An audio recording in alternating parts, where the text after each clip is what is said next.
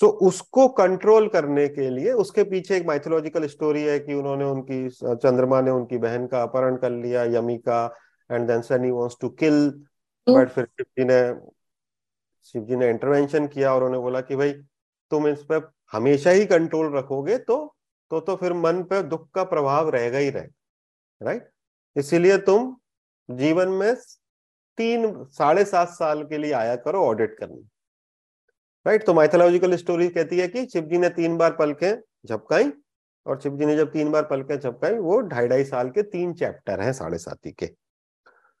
और जब शनि को उन्होंने ये दृष्टि दी, जिसको वक्र दृष्टि कहा जाता है, या फिर जब शनि को उन्होंने ये पावर दी तो उन्होंने खुद पर ही सैंपल करने का बोला।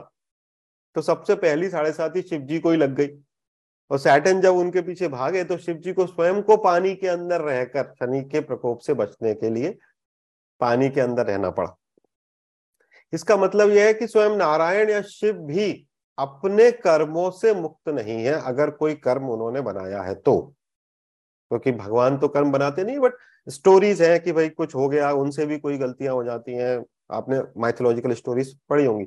तो फिर हमारी तो कोई बात ही नहीं राइट इसीलिए जब ये भारी हो गया तो फिर संशोधन कर कर तीन टर्म दिए गए कि भाई तीन पल के जिन्हें छुपाई शिव जी ने बोला तुम्हारा जो, हमने तुम्हें जो टैलेंट दिया है, वो टैलेंट बहुत बखूबी काम कर रहा है, इनफैक्ट मुझे खुद को बचना पड़ा तुमसे, राइट? तो अब इसको 24 घंटे तुम चंद्र को मॉनिटर नहीं करोगे, मन को मॉनिटर नहीं करोगे, बट जीवन में हर 30 साल में आकर आप उसको मॉनिटर करोगे।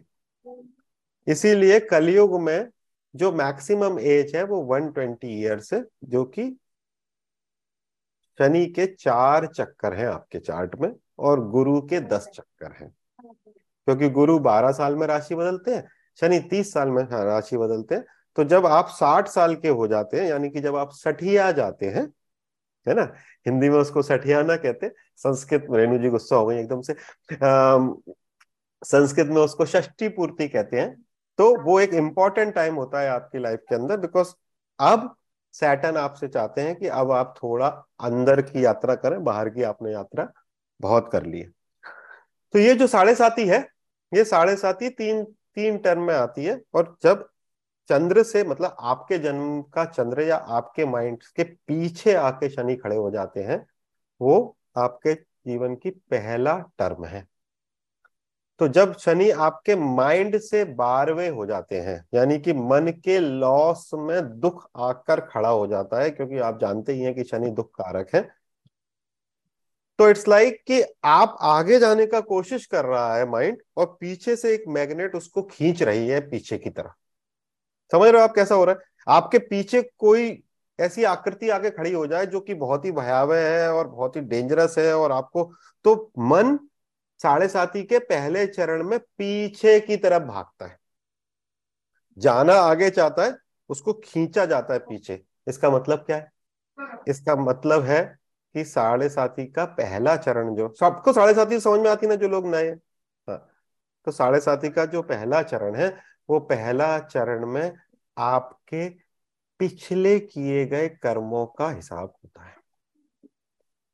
राइट? अगर आप छोटे हैं तो लास्ट बर्थ के, अगर आपको साढ़े साथी जो है वो मान लो पच्चीस साल की उम्र में पहली साढ़े साथी आई है तो आपने इस जन्म में भी काफ़ी कर लिया है कार्यक्रम। तो मन पीछे की तरफ़ जाएगा मतलब कि पश्चाताप की स्थिति बनती है। तो आपने जो कर्म किए हैं, अभी तक उनका हिसाब किताब होगा। अच्छे भी और बुरे भी। क्योंकि सैटन के ऊपर हमें यह समझना चाहिए कि दोनों ज़िम्मेदारी इसलिए साढ़े साथी के दरमियान लोग प्रधानमंत्री भी बनते हैं और साढ़े साथी के दरमियान लोग जेल भी जाते हैं। क्योंकि साढ़े साथी आपको ये बता देती है कि व्यक्ति ने एक्चुअली में ये व्यक्ति किस तरीके का व्यक्ति है, क्योंकि इस समय उसका ऑडिट हो रहा है। और ऑडिट में वो क्लीन भी हो सकता है और पकड़ा भी जा सकता है, क्योंकि सैटन तो जो लिखा है वैसा का वैसा बात करते हैं। So the first phase of Sade Sati is generally generally very rewarding for all those people who follow these steps throughout their life